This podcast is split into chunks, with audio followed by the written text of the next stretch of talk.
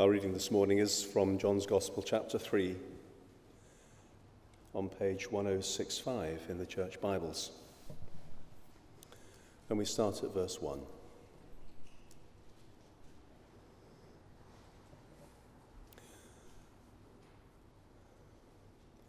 Now there was a Pharisee, a man named Nicodemus, who was a member of the Jewish ruling council.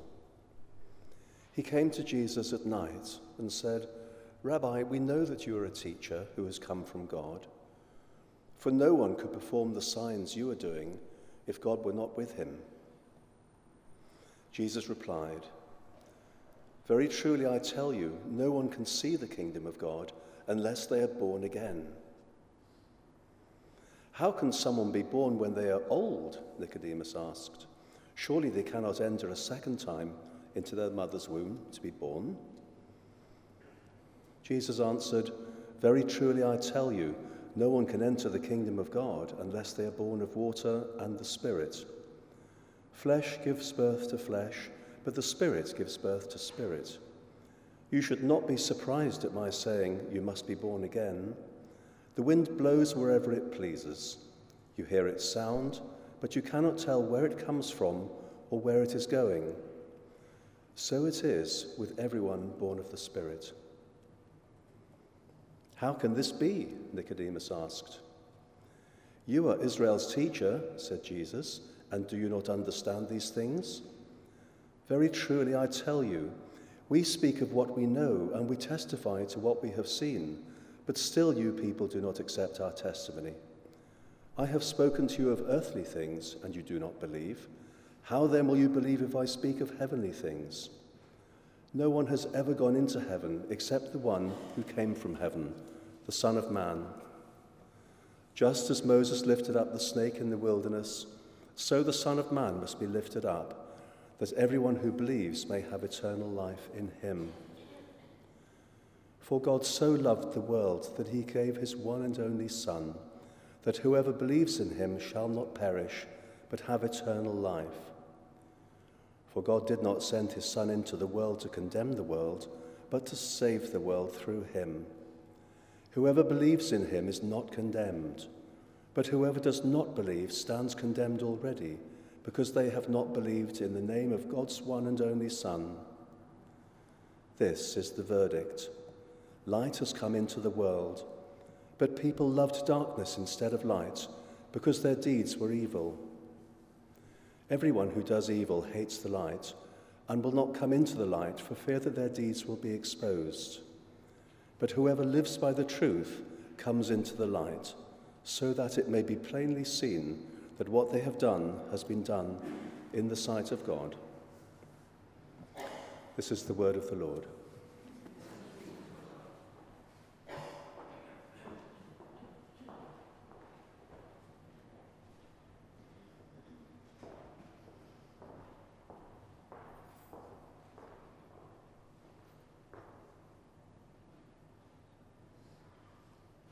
Let's pray. Holy Spirit, we ask you to fill us now, to fill our hearts and minds and open them to your truth. We ask this in Jesus' name. Amen. Good morning. We're going to stick fairly close to the text this morning, so you might want to keep your Bibles open there. Um, but before we look at the text, I wondered, I had a wonder while I was doing this this morning. I wonder if, if, if you've ever met a really famous person. Have you? Did they measure up to what you thought they were going to be like? Share with your neighbour if you've ever met somebody truly famous.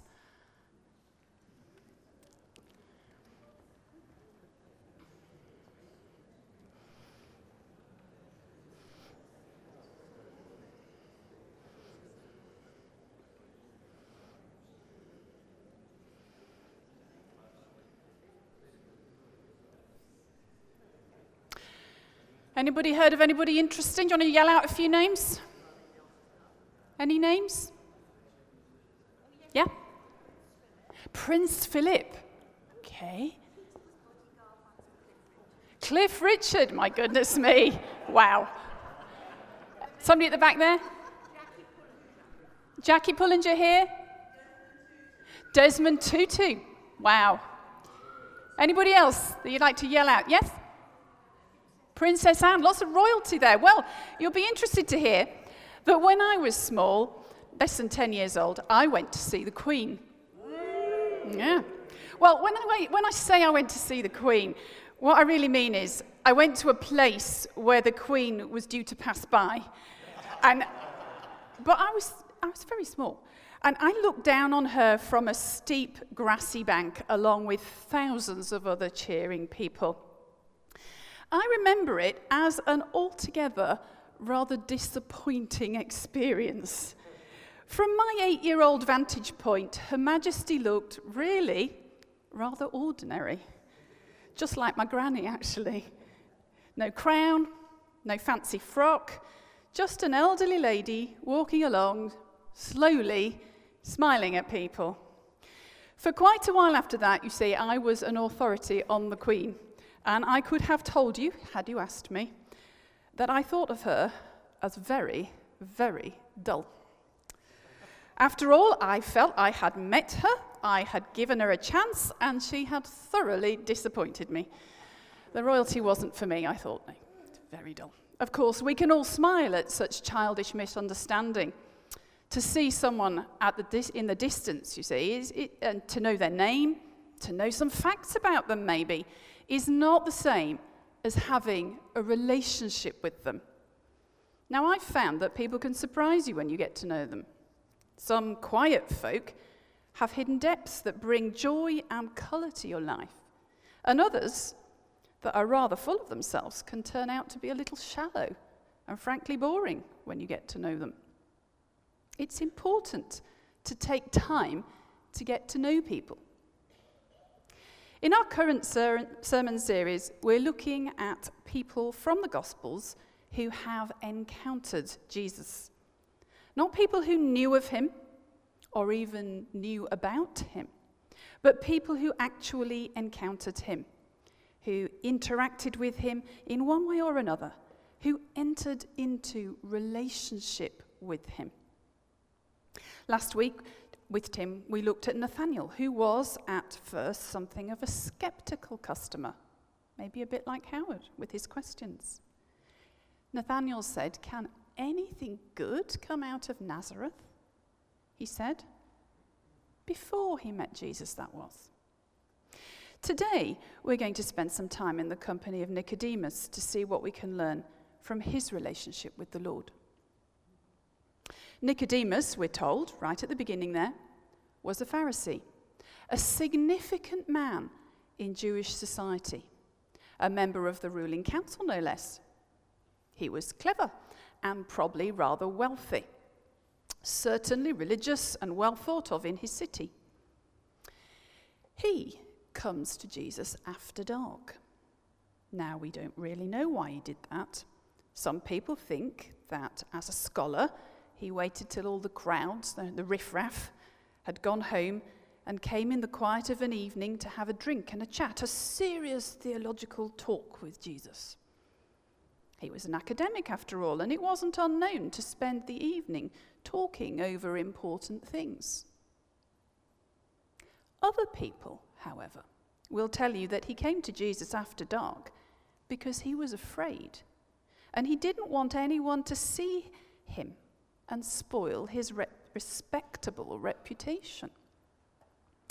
He was, after all, in with the in crowd in Jerusalem, and Jesus was already making himself unpopular.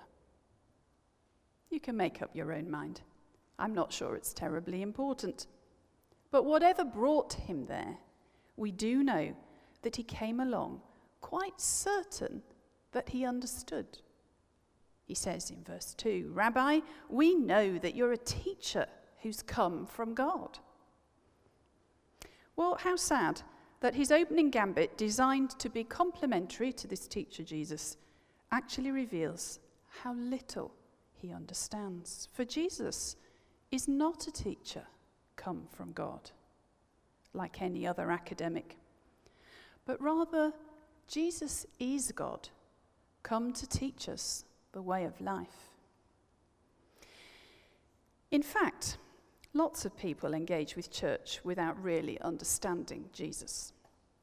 There are all sorts of fringe benefits, after all. The building can be very beautiful, the music can be lovely, and church communities are usually welcoming and friendly, a space in which you might receive peace, healing, forgiveness, at the very least, free coffee and biscuits. Before we get too critical, we've got to remember that we're all a little inclined to engage with things that we don't fully understand. I drive a car, I use a computer, but I cannot pretend to be an expert on how either of those things work. But they both make my life so much more pleasant. And so it is with church. If you choose to deal with it in that way, you can come to church and improve the quality of your life in some way without ever really engaging on a personal level with Jesus. Until Nicodemus encounters Jesus in person, he has some misconceptions. But Jesus cuts straight to the heart of the matter, as he does with all of us. He meets him where he is. He engages on grounds that he thinks he understands, and he talks, therefore, about the kingdom of heaven, a topic any Jew would be an expert on. But Jesus' perspective is so completely new for Nicodemus that he finds himself completely confused. Nicodemus is used to being intellectually in charge of matters to do with faith. But here, Jesus loses him completely. Any religious person wants to see the kingdom of God, but how can anyone be born again? Jesus is talking about radically starting again. Acts 2:38 tells us to repent and be baptized, an outward sign of an inward change of heart. But Jesus here is not talking about baptism with water. He's talking about baptism with the Holy Spirit. Just as the water of baptism, baptism is a symbol of washing away the old and starting completely afresh. Jesus is inviting Nicodemus to let the Holy Spirit completely fill him, washing away all that he thinks he knows and filling him in every part for a brand new start, like a baby beginning life again. It's not a matter of being born into the right family of going to church enough times, of keeping enough rules. It's not a matter for the head and how clever you are. It's a matter for the heart, a matter of complete surrender to Jesus, inside and out. It's really a love story. For some people, this new birth, this filling with the Holy Spirit, is a huge, big deal.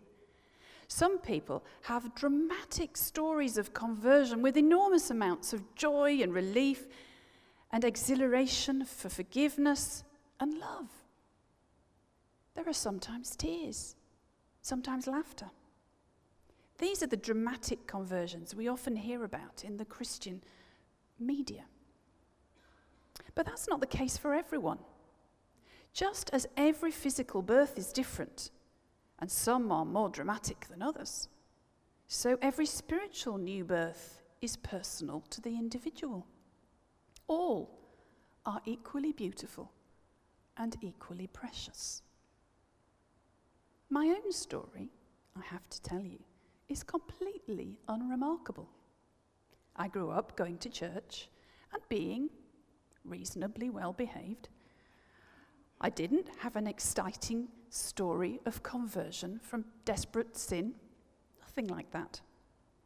No life of crime to confess. I'm sorry, it's rather dull. But on the eve of going away to university, I just knew it was time to own the faith of my family for myself. to tell Jesus that there was no part of me that he couldn't use for his glory. And so I asked the Holy Spirit to fill me, that I might be baptized, not with water, that happened when I was a baby, but with the Holy Spirit. It was really a very quiet business, with no spectacular effects at all. But I encountered Jesus in a new way, a deeper way that set me on a road of discovery and, I believe, changed my life. Understanding more of Jesus gave me courage to be more myself, as he made me to be. And we began to journey together.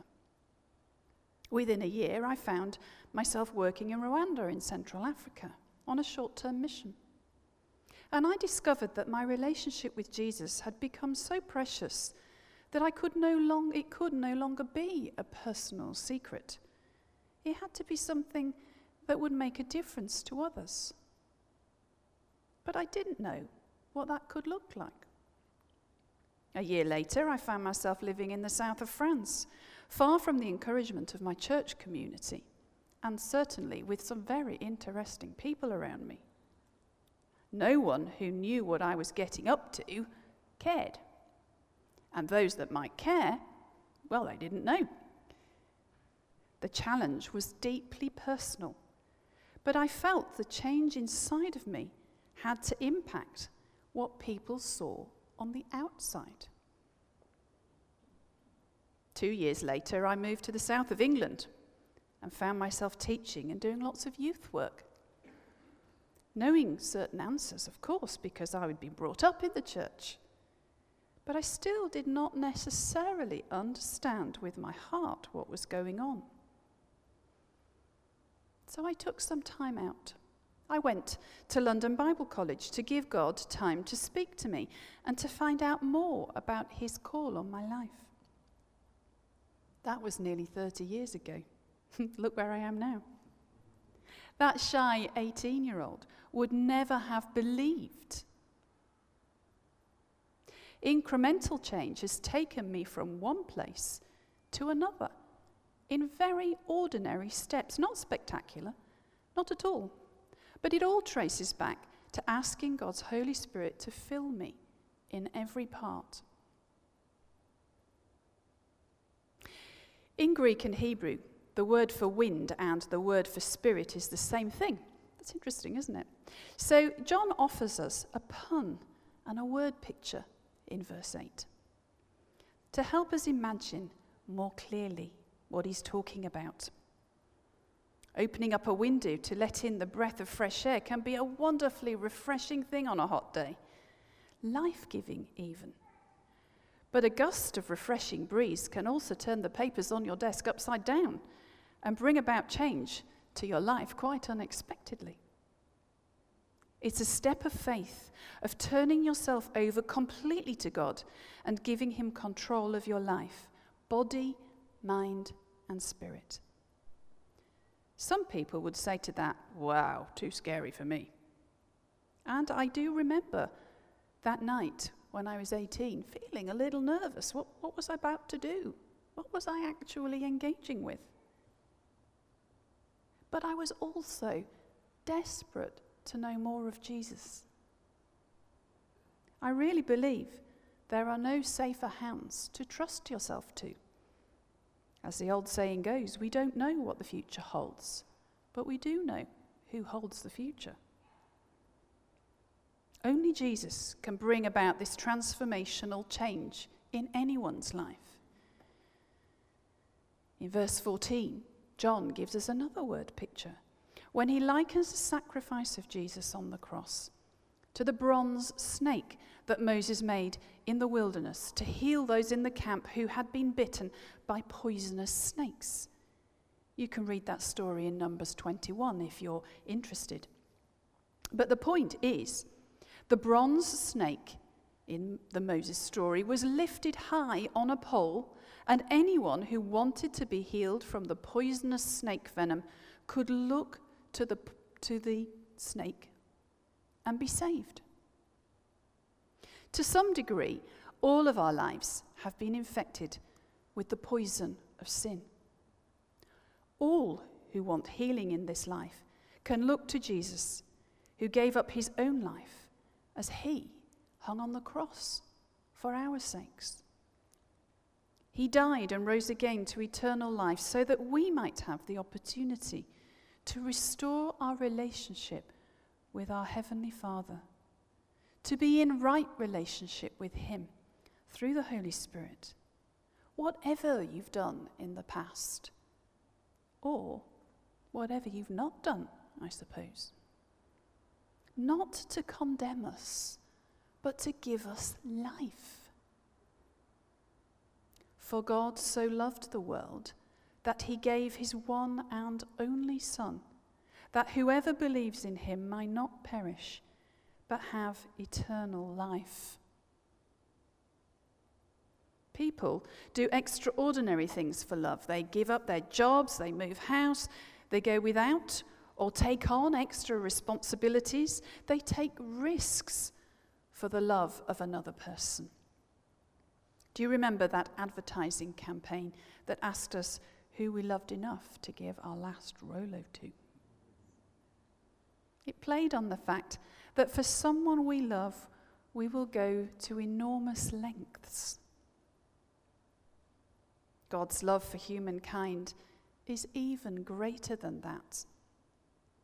For love of you, God didn't just give up his last Rolo, he gave up his only Son.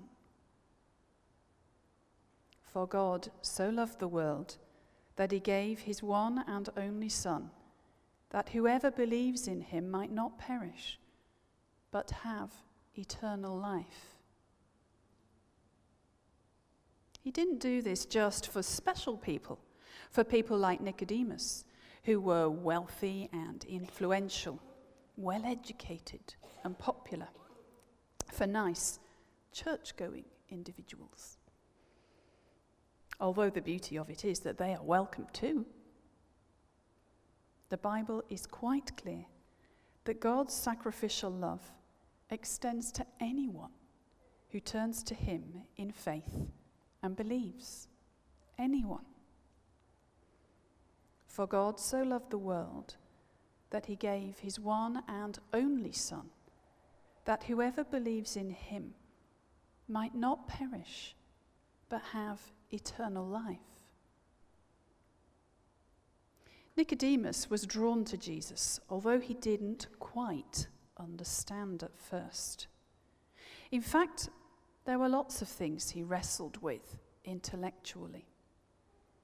But Jesus asked him to trust and have faith, to invite the Holy Spirit to fill him in every part and to embark upon a journey of discovery. He asked him to step from the darkness of unbelief into the light of faith. Stepping into the light means owning your faith, living in a way that speaks of God's light and love to those around you, both in word and deed. It means participating in the community of the church and it means actively seeking to learn more about Jesus and how to be his disciple. I wonder what that would look like for you. When young people fall in love, they're hungry to know more of one another, aren't they? To be together, to talk of one another, to the point of boring everybody else silly. Does that describe your relationship with Jesus? Have you let the Holy Spirit touch your heart? Or are you keeping him at arm's length? I wonder, are you ready to fall in love with him? We don't hear an awful lot more about Nicodemus in the Gospels. Except that we know in chapter 7 he stands up for, for Jesus rather courageously, objecting to the Jewish leaders judging him without a trial. That was brave, I think. And after Jesus' death, he pays for enormous quantities of spices and ointments for his burial. That's commitment too. This quiet, studious man has the courage to step out of the darkness and into the light. And so this morning, I'm offering you a deeply personal challenge.